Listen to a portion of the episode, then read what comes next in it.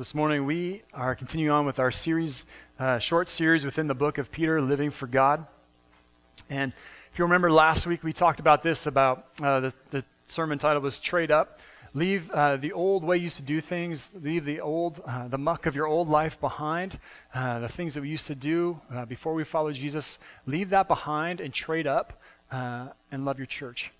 If you want to know kind of more of what Peter was talking about, listen to the sermon online. He was saying, uh, above everything else, love each other, serve each other, and be hospitable to each other. Well, this week we're nearing the end of 1 Peter, nearing the end of the book. Um, but we're going to be talking some about what it means to follow Jesus, um, especially um, a survival kit for suffering. And, you know, it's been huge for me this week thinking about um, how we view suffering here in this part of the world uh, because suffering is not very common here. Um, in, in some ways, let me explain. Uh, some, sometimes, or we often view suffering, like problems with our health or the death of someone we love, is pretty, um, pretty sporadic, versus other places in the world where suffering is more of a daily part of life. And I think about my last year traveling to India and just um, the ways like the, the lack of medical care they had there, um, the, the ways that they ate and the diseases that would come and go and, and the way people treated each other, that suffering was definitely more prevalent in their culture. Uh, you know, I think about, and that was just like, that was in India, in the place where I was staying, but there are some places in the world where people daily uh, are struggling to find food to eat. It's a daily struggle. Some they have people um, where mortality rates of children is quite high, and so there are some cultures that still celebrate the first year. Uh, when your child makes it to their first year, they celebrate and have a big party because so often children would die in infancy. Um, or, I mean, just think about the, the places in the world where people face daily economic hardships, uh, barely able to pay the bills. And so, you know, I think about this on how, compared to our culture, where our issues have do, have more to do with overeating, um, how we have this advanced medical care system where we can just show up at the hospital and get treatment, uh, usually. Um, where for us, prosperity is the norm. And so, uh, suffering can be really difficult. We can begin to view it. If we don't have it a lot, we can begin to view it as this this this anomaly, this problem that we have to fix. And I was thinking about it uh, how, even as a Christian, and how much the scriptures talk about suffering and, and going through hard things, how I can view uh, offense, or I can view suffering as offensive. I can view it as like I'm shocked that I'm going through this, or, or even that I'm angry. I'm angry at the people who did it. Sometimes even um, angry with God, like God, how could you ha- how could you let this happen? And I was thinking about um, this morning actually about the Christians in the Philippines um, and prayed for them already. I was reading an article in the news this morning about a church in an area of the Philippines where it's predominantly Muslim and um, or growing in Muslim and uh, Islam. And the Christian church there was bombed in response to that area talking about uh, becoming an autonomous region. And so the church there was bombed. And thinking about for us how it changes you know that we there are some we have brothers and sisters who continually face persecution. It's it's daily, and it's and it's not just verbal. Um, it's not just uh, harassment. It's to where they are being sometimes thrown in prison or even killed for their faith. And it got me thinking about how do we approach uh, unjust treatment for us here in our community, in our culture, for being Christians. And it's kind of a specific question, and, and it's specific and, and I'm you know but I think it's also a growing concern in our culture that we face a culture that is less and less tolerant of our faith, less and less tolerant of us as Christians. So how do we do this? And you know some of you are wondering how do we how do we navigate this? And so as our culture becomes increasingly secular, how should we approach this unfair treatment? You know, should we protest? Should we take to the streets? Should we put on yellow vests and start throwing uh, um, uh, uh, Molotov cocktails and things like that? Or do we join the current uh, trend the, in our society of the biggest loser where people compete uh, for who is the most victimized group? Or should we start um, picking up our churches? Should we just take our church, gather everything up, and head north to some remote area where we can just be left alone? How do we engage our society? How does Scripture, in fact, how does Scripture instruct us to act? Well, today, uh, because of God's Word, um, I'm, I'm glad that you're here because these questions I think Peter addresses. And they're not only helpful, but they are correcting for us and they're convicting. So Peter's going to encourage us in a particular way. And it's not to go into self pity or to begin uh, claiming that we are victims.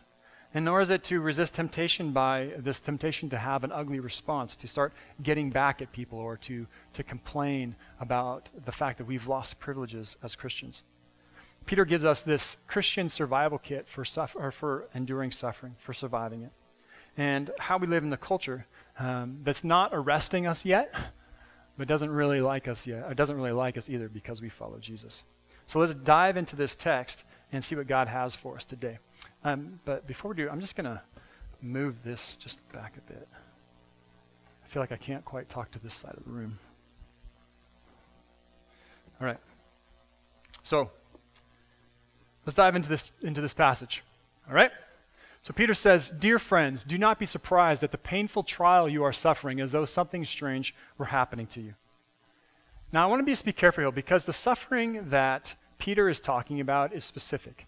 Through most of 1 Peter, uh, through his letter, he's talking about suffering for the fact of being Christian, suffering harassment um, or unjust treatment because they are Christians. That's the particular type of suffering he's talking about. He's not talking about suffering because your health is bad or suffering because you've lost someone you love. He, that's not specifically the type of suffering that he's talking about. Though I want to make some points here that, that some of the things that he's saying here apply to even that kind of suffering, even general suffering. So he's talking about it uh, specifically about persecution. And uh, I want to be careful here because um, how we talk about persecution, because we have brothers and sisters like in the Philippines who are being, their churches are being blown up, um, bombed because they're Christian. But how can we apply this word, these, this teaching from Peter, to our lives? How can we apply this carefully, not only to the fact that we suffer um, or that we suffer generally, like the loss of loved ones or trouble with relationships or loss of jobs or our own health?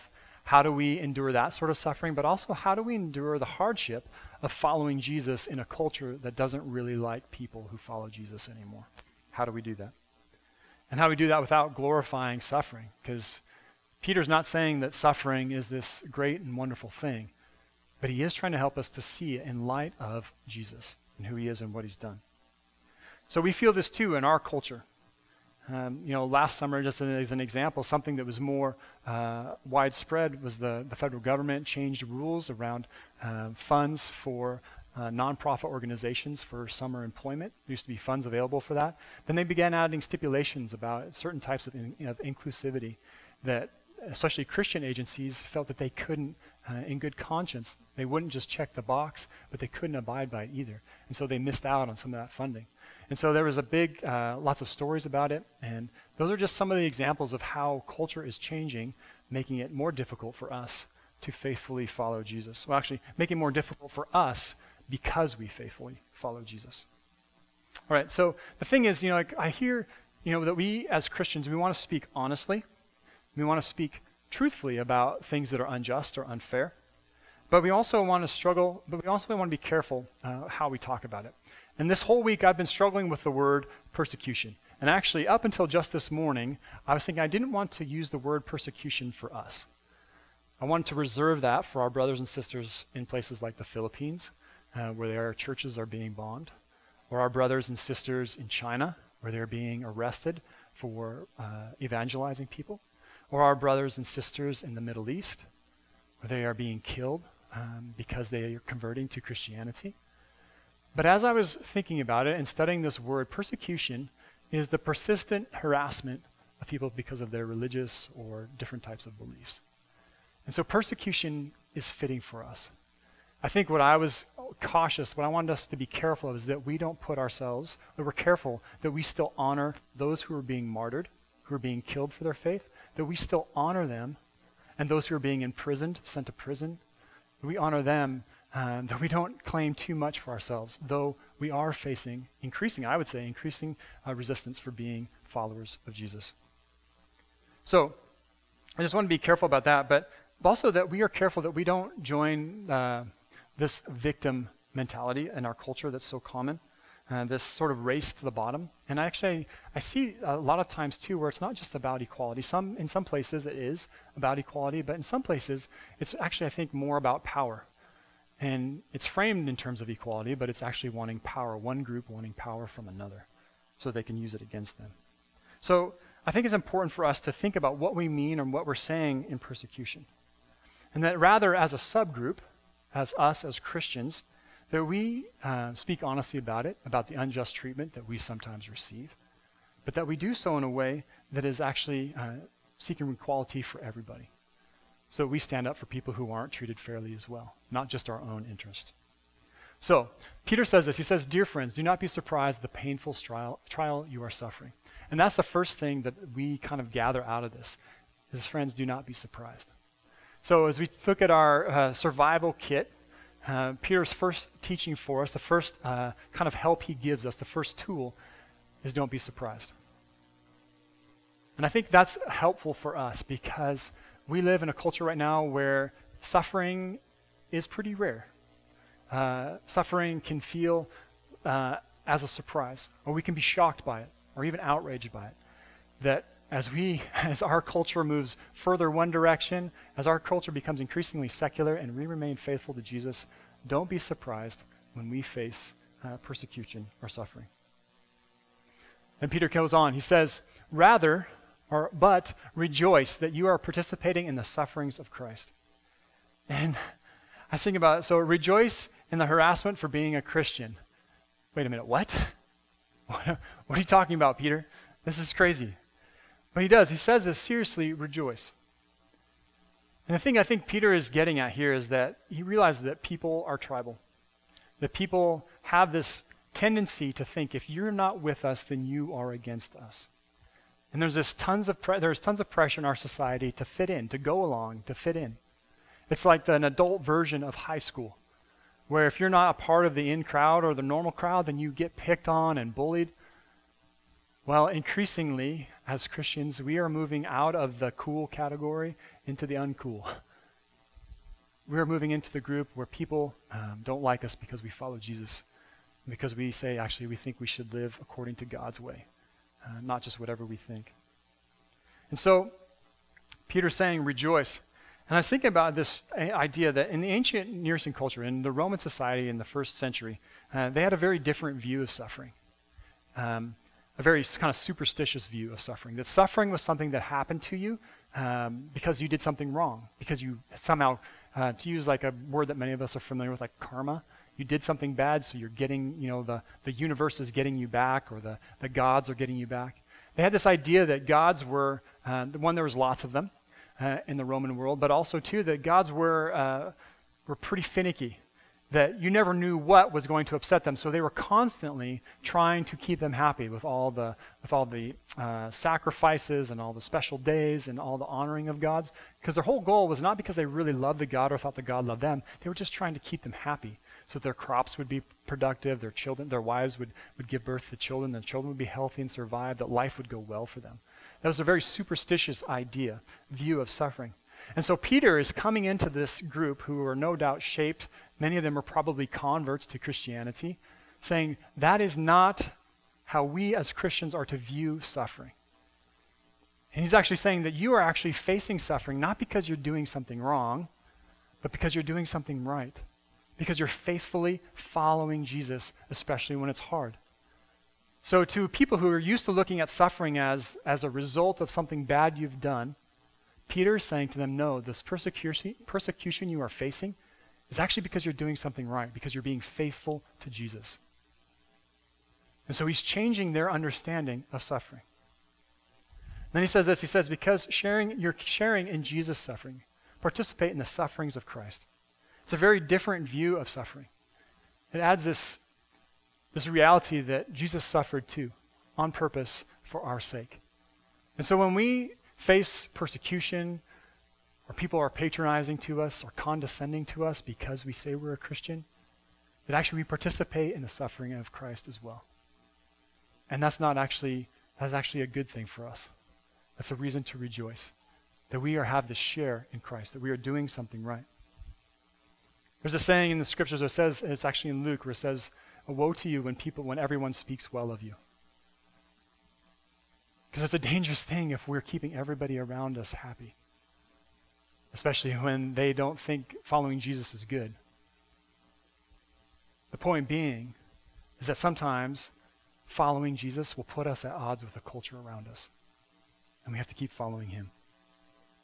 So he says, Rejoice rejoice. And then he says this, so that you may be overjoyed, that you might really, in the Greek it's actually really, really rejoice when his glory is revealed. So when Christ comes.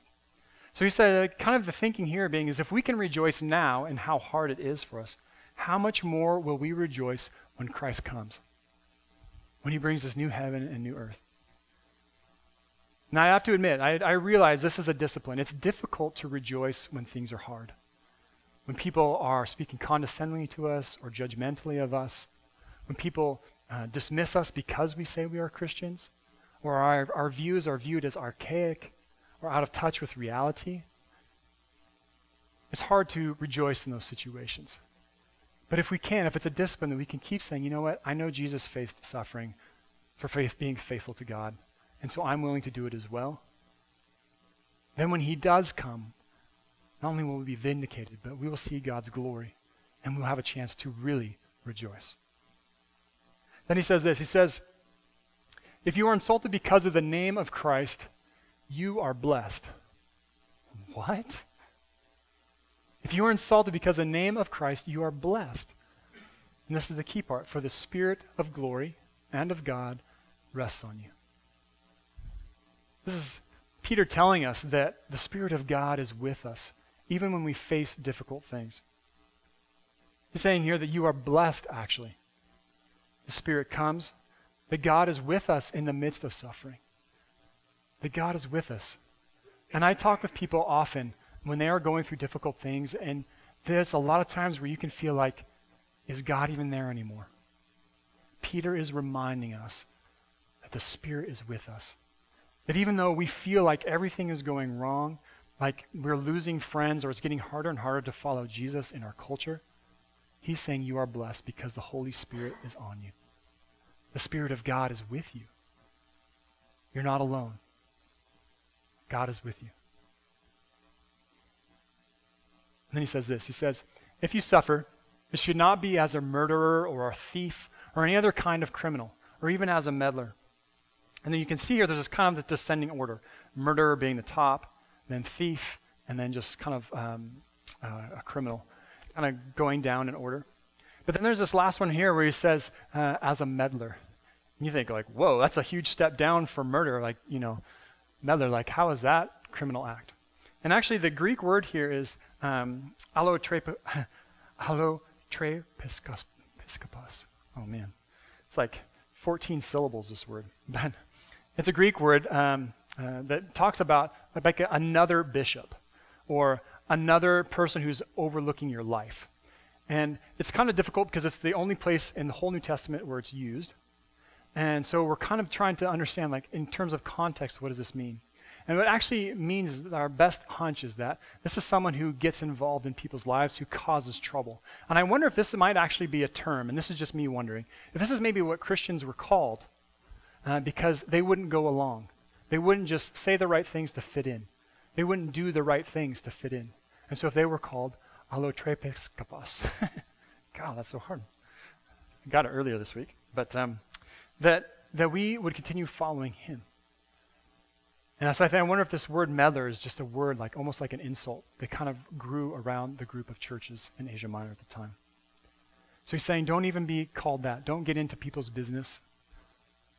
Maybe this is something where he would say, as Christians, don't force our morality on people who are not Christian, because that always goes badly, but that we try to live faithful lives so that they would see the quality of our lives. They'd see the way that we handle difficulty, the way that we treat others, and they would want to follow Jesus themselves.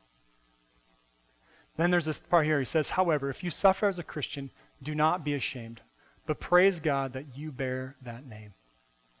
And I have to say, this short passage here is probably the most convicting part of this whole passage for me this week.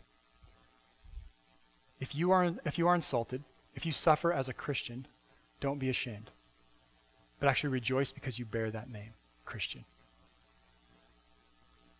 You know, and that's something that uh, I realize that I have been, I've been doing poorly, is rejoicing in the name Christian. You know, it's it's hard. There are lots of different groups who take the name, who claim for themselves the idea or the name Christian, and do pr- some pretty horrible things, things that I disagree with, things that I wish or I'm embarrassed by. But Peter here is saying this is who we are.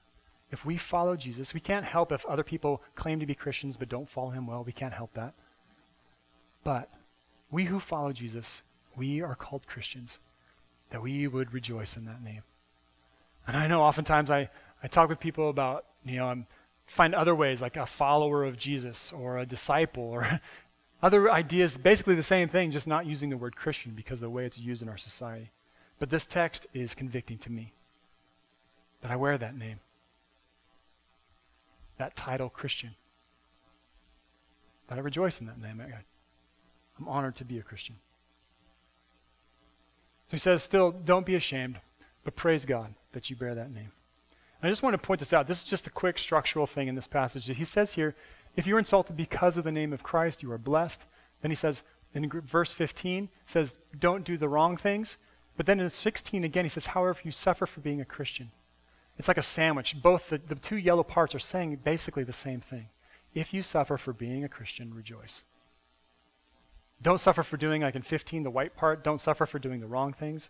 But if you suffer because you are a follower of Jesus, rejoice. So put it all together. So, so far he's given us, don't be surprised when you face hard things. In this next part here, he says, rejoice. This is the third part of the survival kit, or sorry, the second part of the, the survival kit is rejoice. It's a discipline, I know. When things are hard, when we feel like we're being insulted because of our faith or excluded or treated unfairly, it's really hard to rejoice. It is a discipline. It is a spiritual discipline to continue giving God thanks, to take pride in the name Christian, to not avoid it, but to keep uh, rejoicing. And so we keep rejoicing, one, because we're sharing in the suffering of Christ, as Peter's pointed out. But we're also we're blessed with the Holy Spirit, that God's Spirit is with us, and that we also rejoice in this name Christian. Regardless of how badly other people use it, we, as followers of Jesus, take that name and do the best we can to bring honor to it by the way we live. Okay, then Peter says this. He says, For it is time for judgment to begin with the family of God. Now, this was a really challenging part of for me for this passage. Um, troubling because you know many of us, and I think myself included, was you know how does how does judgment begin with the house of God? You know, because Peter seems to be saying the trouble they're facing right now is the beginning of judgment. And I'm, you know, Peter, how do you make like, what are you saying? How do we understand this? And I think Peter's saying here is that um, as Christians, or actually every person, all humanity, faces judgment. And we often think of pu- judgment purely in terms of punishment. I mean judgment more in we will all stand before Christ and give an account for our lives. And because of Jesus, because of what he's done, we are deemed righteous. But he's, I think he's saying here is that the Christians, that we as Christians, sometimes we face suffering even in this life with the house of God. Now, this is not new. Peter's not making this up. This is actually comes out of the Old Testament. Uh, first of all, in Zechariah. So the prophet Zechariah says, On that day a fountain will be opened to the house of David and the inhabitants of Jerusalem to cleanse them from sin and impurity. I will bring into the fire, uh, I will bring into the fire, I will refine them like silver and test them like gold. They will call in my name and I will answer them. I will say they are my people and they will say the Lord is our God. This is kind of imagery of God even beginning with judgment with his own people because of their sinfulness. But ultimately, at the end of it, all of it comes to this point of his of God still saying that, they are my people. Even though I have I've punished them for the sin that they've done, they are my people, and the people will reply by saying, You are our God. So that's from Zechariah. Then also this too, this passage from Malachi. See, I will send my messenger who will prepare a way before me. Then suddenly the Lord you are seeking will come to his temple. The messenger of the covenant whom you desire will come, says the Lord Almighty. But who can endure the day of his coming? Who can stand when he appears? For he will be like a refiner's fire or a launderer's soap. He will sit as a refiner and purifier of silver. He will purify even the Levites, again, people of Israel, and refine them like gold and silver. So even in the Old Testament, they had this idea that everybody, all humanity, would stand before God. But the people of God, because of their faithfulness in Him, would be deemed righteous, and they would not be destroyed. Now, the other thing that I just wanted to quickly point out is that both of these passages, both Zechariah and Malachi, they use this image of a refining fire, of a fire that's used in smelting. That's how you get, uh, you take raw ore, of, for example, say gold, and you put a lot of heat to it, you melt the gold out of it. You burn away the impurities, and what you're left with is the, is the precious metal, the gold. And so um, it's interesting because Peter actually uses this same sort of imagery in his letter as well. So from our passage this morning, uh, verse 412, one that we already looked at, he says, Dear friends, do not be surprised at the painful trial you are suffering. And I just wanted to, I underlined the word painful trial because uh, the NIV, they translate it as painful trial because they wanted to, to help us understand, to make it a little bit easier to see. But actually the Greek word is puros, which means fiery. So friends, do not be surprised at the fiery trial that you are suffering. So there's this image of fire. Now, you might think, okay, Jason, that's a little thin. But actually, in uh, 1 Peter, in chapter 1, verse 6 and 7, he says this uh, In this you greatly rejoice, though now for a little while you may have had to suffer grief in all kinds of trials. These, uh, these have come so that your faith, now here's the part, so that your faith, which is greater worth than gold, which perishes even though refined by fire, may be proved genuine and may result in praise, glory, and honor when Jesus Christ is revealed. So again, Peter is taking up this Old Testament image of, of a refiner's fire. The heat and the suffering, the hard stuff that comes that actually refines the, the gold, makes it worth even more, takes all the impurities out of it. So Peter is using this same imagery. So Peter's point here is that this fire, though we think like, oh Lord, like, what are you doing? Do you, do you not love me anymore? Are you, have, you, have you abandoned me? Why am I facing these hard things? That actually God is using these difficult things to refine us like gold in the fire, to burn away our impurities, the things, sometimes our arrogance or our pride, sometimes our unfaithfulness or our rebellion, to make us more pure, to make us more resilient. For Peter, this too is an, image that brings faithfulness. It's a way of proving uh, our purity for God. But then Peter says this. Oh, sorry. But then, I actually I wanted to say this is that sometimes we think like, well, you know, maybe this is just Peter, like his own thoughts on things. But actually, you see it in the New Testament as well. Here's a passage from Romans written by Paul, the apostle. He says, "For we will all stand before God's judgment seat." So all, everybody, all of humanity and and people, uh, the church. As is written, as surely as I live, says the Lord, every knee will bow before me, every tongue will confess to God. So then each of us will give an account of himself to God. He's speaking to the church here. So this is not just something that happened in the Old Testament that Peter, this is actually something that the church is seeing as well. That we have this, we will stand before God. So Peter's point is that we all go through judgment. The time has come to begin with the family of God. That we all stand before him, both the believer and the non-believer. That our current suffering is just a portion, maybe even the beginning portion of judgment. And it's difficult to kind of reconcile because we have brothers and sisters. The suffering they are facing is costing them their lives. Some of them is costing them in terms of their being uh, bombed, like the church in the Philippines uh, this morning. Or some of them is costing their lives in the, fa- in the, fact that they have wasted years, or they rot for years, I shouldn't say rot, that they spend years uh, in prison because they are Christians. And then there's us here. None of us are going to prison yet for being a Christian. None of us are being killed yet for being a Christian, yet we feel we still face difficulties. Condescending looks, side or uh, off comments, people's judgment of us because we follow Christ. But he's saying, but like Peter's saying here, this gold, these trials, they burn away the impurities. They burn away impurities in us. They also burn away impurities in the church. You know, in places like the Middle East, you don't dabble in Christianity. You don't show up at church because all your friends are doing it. You don't become a Christian because it gives you good business contacts. In places like the Middle East or China, like certain parts of the Philippines, The only time you're a Christian is if you're ready to die for it. Thankfully, we don't face that yet. I'm grateful. But there also there might be Christians in in the larger church across Canada that maybe they wouldn't be Christians anymore if it was that serious. So Peter is encouraging us, especially this church here. I think their position is very similar to ours. I don't think they were being uh, imprisoned or killed yet for their faith, but for us to be faithful. And the trials that we face, they help refine our faith, help us to be more faithful. So, uh, then Peter moves on to these two things, these two rhetorical questions. And he says, And if it begins with us, this, this um, judgment of the family of God, what will be the outcome for those who do not obey the gospel of God? So that's the first rhetorical question. If it begins with us, what's going to happen to them? Then this one here, he says, And if it is hard for the righteous to be saved, what will become of the ungodly and the sinner? So if it's hard for us, if we have to go through hard things, even as the children of God, what's going to come of the people who don't follow him? So these two rhetorical questions. The second one actually is a quote of Proverbs, uh, Proverbs verse 11, uh, sorry, chapter 11, verse 31. But the point of these two things is if it is hard for us as followers of Jesus, it's going to be impossible for people who do not.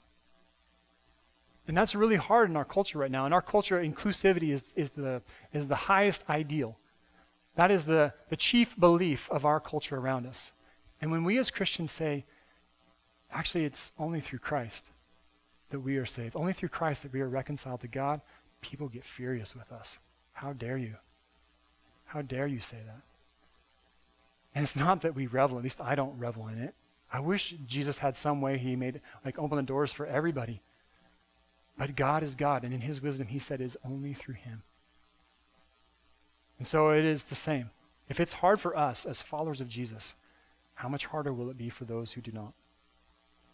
So it's a tricky part of this passage, you know, this judgment of the house of God. It raises some interesting questions for us. Um, but the point is this. The point is this, is that God is at work in us. Even though we face difficult things now, it is not, does not mean that God has abandoned us. And if it's hard for us, how much harder is it going to be for people who refuse to follow God? Okay, now it's time for this last part. He says, So then, those who suffer according to, God, to, to God's will should commit themselves to their faithful Creator and continue to do good. So, those who su- suffer according to God's will. Now, resist, uh, for us to resist this temptation to spiritualize this. Um, you know, sometimes, um, specifically for unfair treatment as, as Christians, that's what Peter is talking about here. So, resist the idea or the temptation to take this passage and just to apply it to, to suffering generally. Because Peter's talking specifically when we face persecution, persistent harassment for following Jesus, for being a Christian. So he's saying when we face that sort of suffering, uh, that we should continue to do these things. Now, that's not to say that this isn't applicable to general suffering, like I, I'm having trouble in my relationships, or I'm having trouble with my health, I'm just having uh, these hard things happen in my life, I lost a loved one. I think these things are still applicable even for that sort of situation. But Peter is first and foremost talking about the situation of persecution. All right? So this is good advice. He's gonna, we're going to get into it just a moment. But he's saying here, according to God's will, and this is, raises kind of a tricky question for people. Does God will suffering? Right? You know, the answer, I think, honestly, is maybe. And sometimes. Sometimes, yes. Sometimes suffering is a consequence of our sin. We've been forgiven of our sin in the ultimate sense, but sometimes we still continue to bear the consequences of it. For example, I could imagine if someone, um, if you were drunk driving and you killed someone, you would be incarcerated for that, put in prison. And you might think like, oh, why am I still suffering? Well, it's the consequences of sin. Another one might be is um, part of a bigger, uh, um, part of a bigger part of God's plan. Sometimes we suffer in our lives because God is doing something bigger through us. And I can't help but think I mentioned it a couple weeks ago about the uh, missionary Jim Elliot, uh, the book Beyond the or the Point of the Spear. Jim Elliot and a group of his friends, four other guys, they left the U.S., went to a remote area of the Amazon, and ultimately they were killed as missionaries. But eventually that tribe became Christian. as the family, the, the missionaries' families continued to love them and to, to tell them about this good news, to forgive them, it changed that whole uh, village and that whole group of people. Like those are bigger picture things. You know, we might think like, oh, Lord, why did Jim die? Like, how, why is he suffering? And then years later, we see God's purpose in it. So sometimes, yes, I think God does will us to suffer. I think, in two, about how it refines us. Sometimes how suffering grows us up and makes us more mature as followers of Jesus. I was thinking about it in terms of Tracy's cancer. You know, that was years ago now. And I don't know if it was God's will. I don't know if it was just a brokenness of our culture or a brokenness of the world around us. But I could see how God has used it, at very least, has used that moment in our life to shape who we are, to shape who Tracy is, to change her, to change me, to enable us to speak with people who are going through similar things. It's different when you can say, I know what those meetings were like, or I know what those doctor's appointments were like. So we see sometimes, oftentimes, in hindsight, how God uses suffering in our lives. But I want to make this point it's never because God is capricious. It's never because God is flaky and just gets angry one day and then happy the next and then angry one day. That's the ancient view of gods. The gods, you can never predict them. They were like little kids. That's not the God we serve. Our God is consistent and faithful and good. And that's what Peter's been trying to show the church through his whole letter is that even though we face suffering, it doesn't mean God has abandoned us. It doesn't mean we've done something wrong. It might actually, as Peter's saying to the church here, you are being faithful. You are following Jesus well. That's why you're facing persecution. So Peter's helping us to see suffering differently.